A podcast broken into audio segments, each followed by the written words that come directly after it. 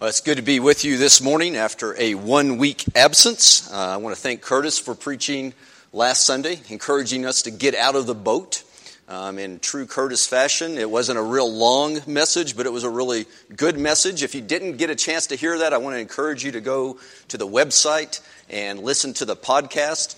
Um, it's only a 20 minute investment of your time, but it'd be 20 minutes really well spent. So make sure that if you haven't heard what Curtis had to say last week, that you take the opportunity to do that. I also want to give a Project 9K update. For those of you who don't know, Project 9K is our Bible reading challenge at Netherwood Park. We have challenged ourselves to read at least 9,000 books of the Bible in 2017, and to date, we have read 1,116 books of the Bible. So we're well on our way. Uh, the numbers keep coming in. You guys are doing a great job of immersing yourself in God's Word. So keep it up. Um, look forward to the, the time that I'll be able to stand up here, probably late in December, and say we reached our goal. We are at 9,000 books of the Bible. So, again, good job. As we get ready to study more out of John's Gospel, let's pray. Father, our prayer this morning is a simple prayer. Father, I pray that you will make me a servant, that you'll make me like Jesus. And Father, I pray that you will make us servants and make us like Jesus. And we pray this in the name of Jesus, the one who came not to be served, but to serve and give his life as a ransom for many. Amen. So, we are in John's Gospel. We're in the middle of a series preaching our way through it. Today we'll be in chapter 13 of John's Gospel. This would be a good time to turn there. John chapter 13. So, let's set the stage. It's an exciting time to be a follower of Jesus Christ. People are being healed, crowds are being fed a blind man has been given his sight, and a dead man has been called out of the tomb.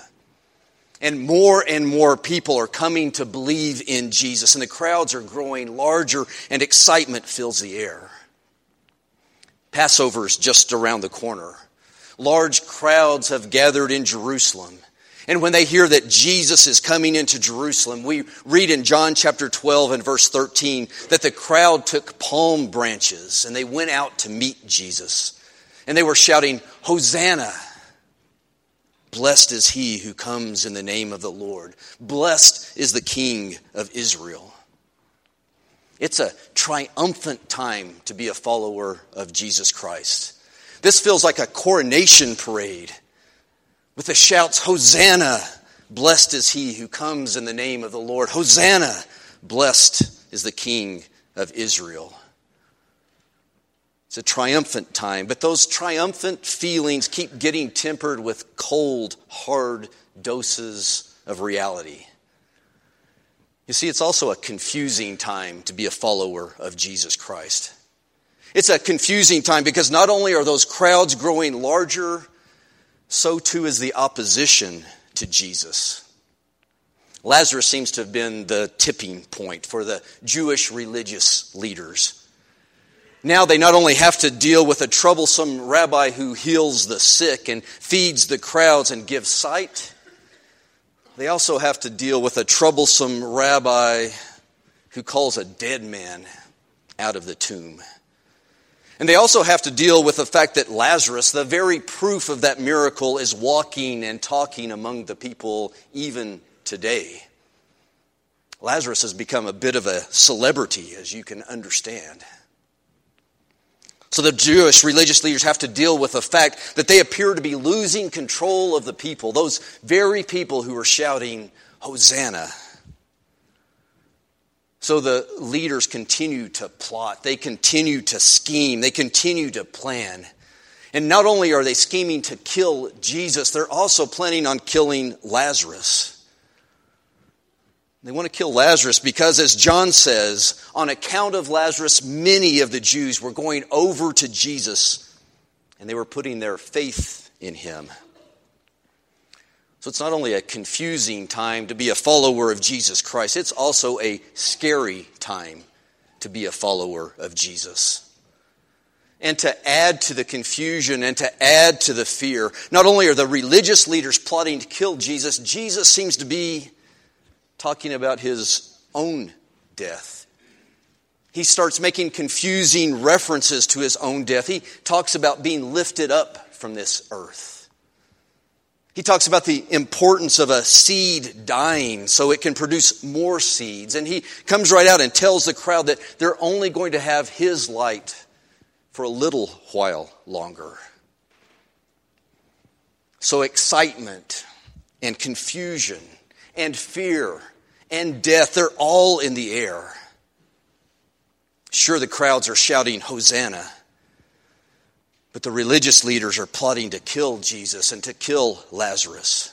And Jesus is dropping hints about his own death. And how about the apostles? How about his closest followers? They're right there. They're right in the middle of all of this. They're in the middle of the excitement. They're in the middle of the confusion. They're in the middle of the fear and they're in the middle of the danger. And in many ways, the apostles respond just like we would hope they would. They say and they seem to do the right things. You'll remember that when Jesus decided to head back into the danger zone of Jerusalem to raise Lazarus from the dead, Thomas spoke for all the apostles when he said, Let's go with him. Let's go also that we may die with him. And go they did. They followed Jesus right back into the danger of Jerusalem. And a bit later on, we'll read that Peter gives voice to his convictions when he tells Jesus very boldly that he is prepared to lay down his life for Jesus. The apostles are prepared to make that ultimate sacrifice. To lay down their life for their leader, to lay down their life for their teacher, to lay down their life for their Lord and their master. And I have no doubt that if it comes down to it, if it's necessary, these men are prepared to die with Jesus. And they're prepared to die for Jesus. They're ready to fight for Jesus. Which is really kind of interesting to think about because while all of this is going on, all the excitement and all the confusion and all the fear, while all that's going on, the apostles have been fighting. Only they haven't been fighting for Jesus and they haven't been fighting against his enemies. Instead, they've been fighting for themselves and they've been fighting against each other.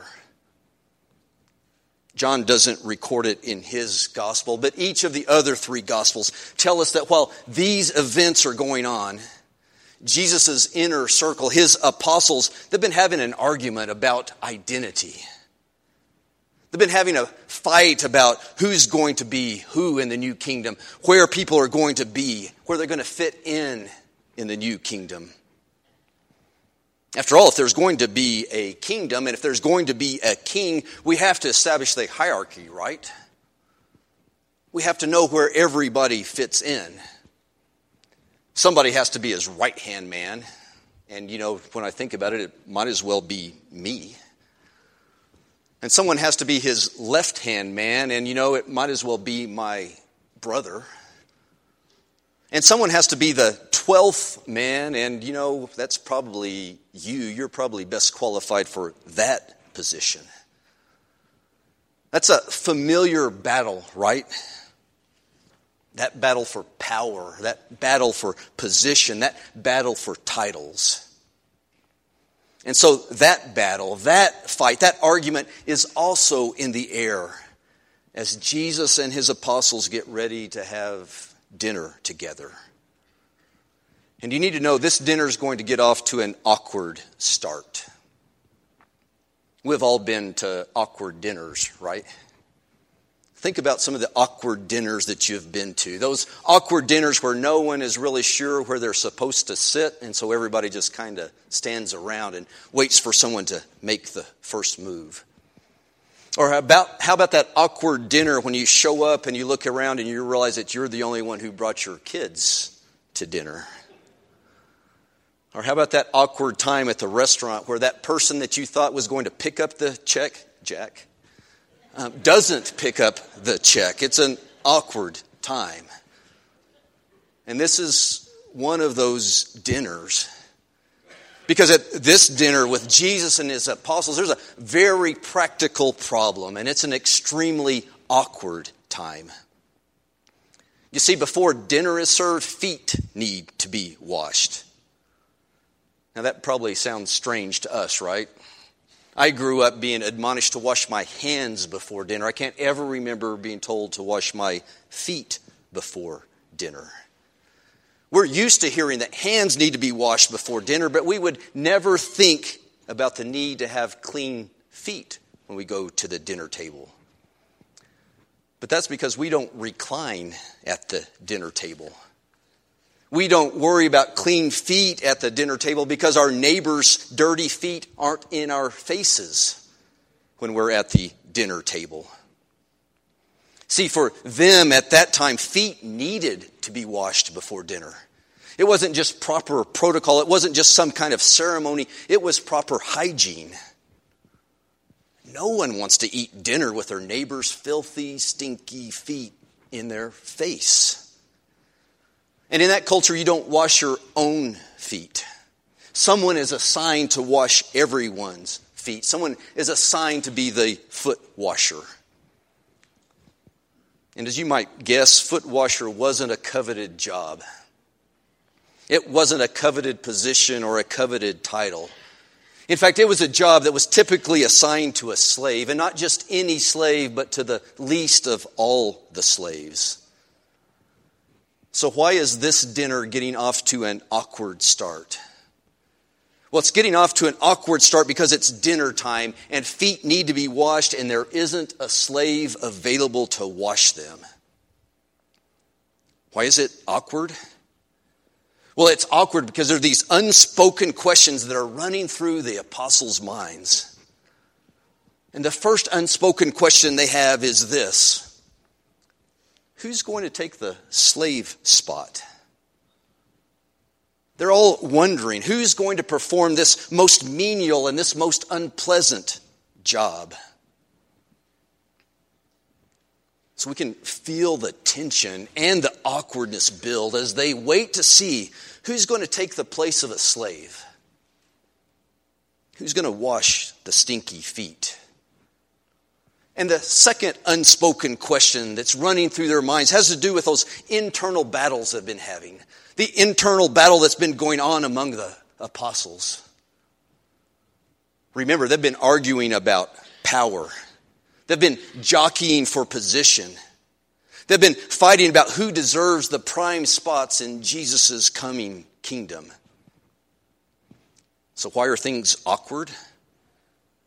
Well, things are awkward because the second unspoken question that's running through everybody's mind is this Which one of us is going to concede this who is greatest argument? Because the person who gives in and washes the feet is also giving up on that fight. By taking the slave spot, they're taking the lowest spot, and they're admitting that they are not the greatest in the kingdom. They're not going to be on Jesus' right hand or on his left hand. They're going to be down with the stinky feet. So it's dinner time. Things are tense and things are awkward as we all wait for somebody to wash the dirty feet. And as we're waiting, we're also wondering, because we have a question of our own. See, we're wondering if any of these men who say that they're willing to die for Jesus, we're wondering, are any of those men willing to get on their knees for Jesus? Are any of those men willing to get on their knees for each other? Let's find out the answers to those questions. John chapter 13 and verse 1. It was just before the Passover feast. And Jesus knew that the time had come for him to leave this world and to go to the Father. And having loved his own who were in the world, he now showed them the full extent of his love. Evening meal was being served, and the devil had already prompted Judas Iscariot, son of Simon, to betray Jesus. And Jesus knew that the Father had put all things under his power and that he had come from God and was returning to God. So he got up from the meal. He took off his outer clothing. He wrapped a towel around his waist. And after that, he poured water into a basin and began to wash his disciples' feet, drying them with a towel that was wrapped around him. He came to Simon Peter, who said to him, Lord, are you going to wash my feet? And Jesus said, You do not realize now what I am doing, but later you will understand. No, said Peter, you will never wash my feet. And Jesus answered, Unless I wash you, you have no part with me. Then, Lord, Simon Peter replied, Not just my feet, but my hands and my head as well. And Jesus answered, A person who has had a bath needs only to wash his feet. His whole body is clean. And you are clean, though not every one of you. For he knew who was going to betray him, and that was why he said not everyone was clean. And when he had finished washing their feet, he put on his clothes and he returned to his place. Do you understand what I have done for you? He asked them. You call me teacher and Lord, and rightfully so, for that is what I am. And now that I, your Lord and teacher, have washed your feet, you also should wash one another's feet. I have set you an example that you should do as I have done for you. I tell you the truth no servant is greater than his master, nor is a messenger greater than the one who sent him. And now that you know these things, you will be blessed if you do them. Let's let that sink in for a moment. And as we let that sink in, let's take a moment to reflect on what John says that Jesus did when he got down on his knees and washed the dirty feet. John says that Jesus, Jesus showed them the full extent of his love by washing their feet. He showed them the full extent of his love, the entirety of his love, the magnitude of his love, the depth of his love. He got down on his knees and he washed their stinky feet. John says Jesus showed the magnitude of his love by performing a simple act of service. Jesus doesn't show how much he loves them by doing some great thing. He shows them how much he loves them by his willingness to do this small thing. Jesus shows them how much he loves them by turning everything upside down. And when he does that, he shows the apostles that they have it all wrong. And he shows us that we often have it all wrong too. See, the apostles thought, and we often think, that we show the extent of our love by professing our willingness to make the ultimate sacrifice, by declaring that we're willing to lay down our lives for others. Often we're like Thomas and Peter. We're willing to die to show our love, right? Think about the people that you truly love. We're quick to say to them, and we mean it, I'll die for you. We're quick to say to them, and we mean it, I'd take a bullet for you. We would do that. But are we willing to love extensively, deeply, by daily laying down our lives to make sacrifices for each other? I would die for you, sweetheart. But don't expect me to load the dishwasher. I'd take a bullet for you, my love, but don't expect me to help the kids with the homework. See, it's really striking to me that the Bible says that Jesus showed the full extent of his love before he went to the cross. He showed the full extent of his love when he offered this impractical and this humiliating solution to this dirty feet problem. This is a very impractical solution. You see, the apostles may not have known who should wash the feet, but they knew who should not wash the feet. not the one who healed the sick, not the one who fed the crowds, not the one who gave sight to the blind man, not the one who called Lazarus out of the tomb, not the one who was greeted with shouts of Hosanna, not the one with all the power. Everybody knew that Jesus shouldn't take the slave spot. So imagine how humiliating it had to be for those men, those men who were hungering for power. How humiliating it was with the one who possessed all power, disrobed and washed the feet. And imagine how humiliating it had to be for the disciples and the students when their Lord and Master and teacher was the one who got down on his knees and washed the feet. And how about that whole who is the greatest argument? Imagine how humiliating it was to see Jesus completely change that argument, to completely nullify that argument. To nullify the argument when Jesus is the one who takes the slave spot and washes the filthy feet. Imagine how humiliating it was to watch Jesus be the one take the slave spot. It's like finding out that Superman's been dropping by to scrub your toilets because everyone in your house thinks that that job is beneath them. I love this picture. Everybody knows that Superman doesn't scrub toilets, right? Superman saves the day. And everybody thought they knew that Jesus doesn't wash stinky feet. Jesus saves the world. But in God's kingdom, it turns out that Jesus saves the world and he washes stinky feet. It turns out that in God's kingdom, Jesus came to save and to serve.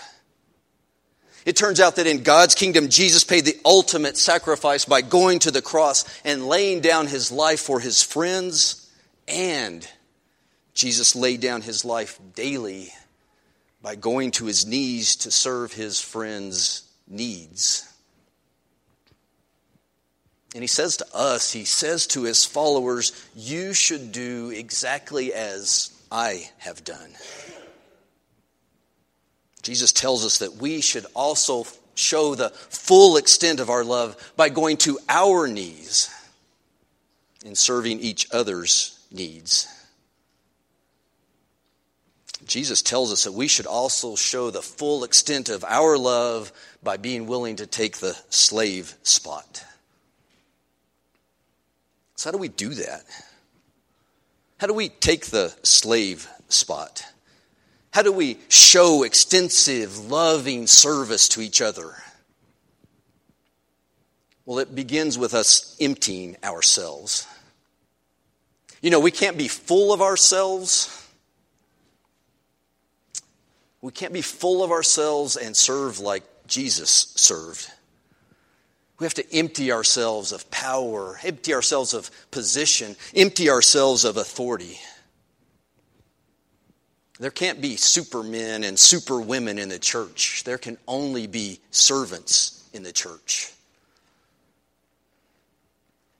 It's not a big red S, it's a little servant S.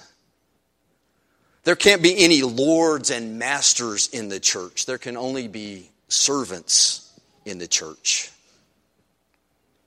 That has to be our identity. Our service has to come from the inside out. It has to be a natural outgrowth, a natural reflection of who we are. See, we serve not because we're told to serve we serve because that's who we are. Servants serve. Servants know their identity. Servants know who they are. Servants know where they are going. Who am I? I'm a servant. Where am I going? Well, I'm following Jesus to the cross. And I'm following Jesus to the cross on my knees, on my knees in service. See, when that becomes our identity, when I identify myself as a servant, when we do that, our entire perspective changes. Everything looks different. See, the world looks different when you spend your life on your knees. You look at the world in a different way. When we spend our lives on our knees, there are no more tense and awkward moments waiting to see who's going to take the slave spot. There's no more tense and awkward moments because we're already in the slave spot. And when we're on our knees, we simply ask, What do others need? What do others need? And we ask, how can I serve them? How can I serve them? See, when we spend our lives on our knees, our, our identity no longer comes from how much of this world we control. Instead, our identity comes from how much of this world we serve. Our identity comes from showing the full extent of our love. We show the full extent of our love on our knees. See, if we're going to follow Jesus Christ all the way to the cross, we must follow him there on our knees. So I want to end by asking ourselves are we really on our knees? Is that really our identity? Are we really servants? So I want us to take just a moment. I want each of us to think about the people in our lives that we're the closest to, that we love the most our spouses, our children, our parents, maybe our siblings, our brothers and sisters here in Christ, the people that we love the most. And think about those people. And as you're thinking about them, think about the depth of your love for them, the extent of your love for them. Think about the full extent of your love. You would die for them, wouldn't you? You would literally die for them. Now, picture their faces and picture yourself saying to them, I would die for you. But don't stop there. Ask yourselves, but am I willing to get down on my knees for you? Your conversation might go something like this I would die for you, but am I willing to take out the trash for you? I would die for you, but I, am I willing to come home on time for you? Or maybe I would die for you, but am I willing to leave my computer and go outside and play catch with you? Or maybe it's I would die for you, but am I willing to admit that I'm wrong for you? You fill in the blank. I would die for you, but am I willing to for you. I would die for you, but am I willing to every day do all of those little things to serve you? I have no doubt we would die for each other. And my hope and my dream and my prayer is that we're also willing to get down on our knees for each other. Let's pray. Father, send us to our knees. Father, make us servants.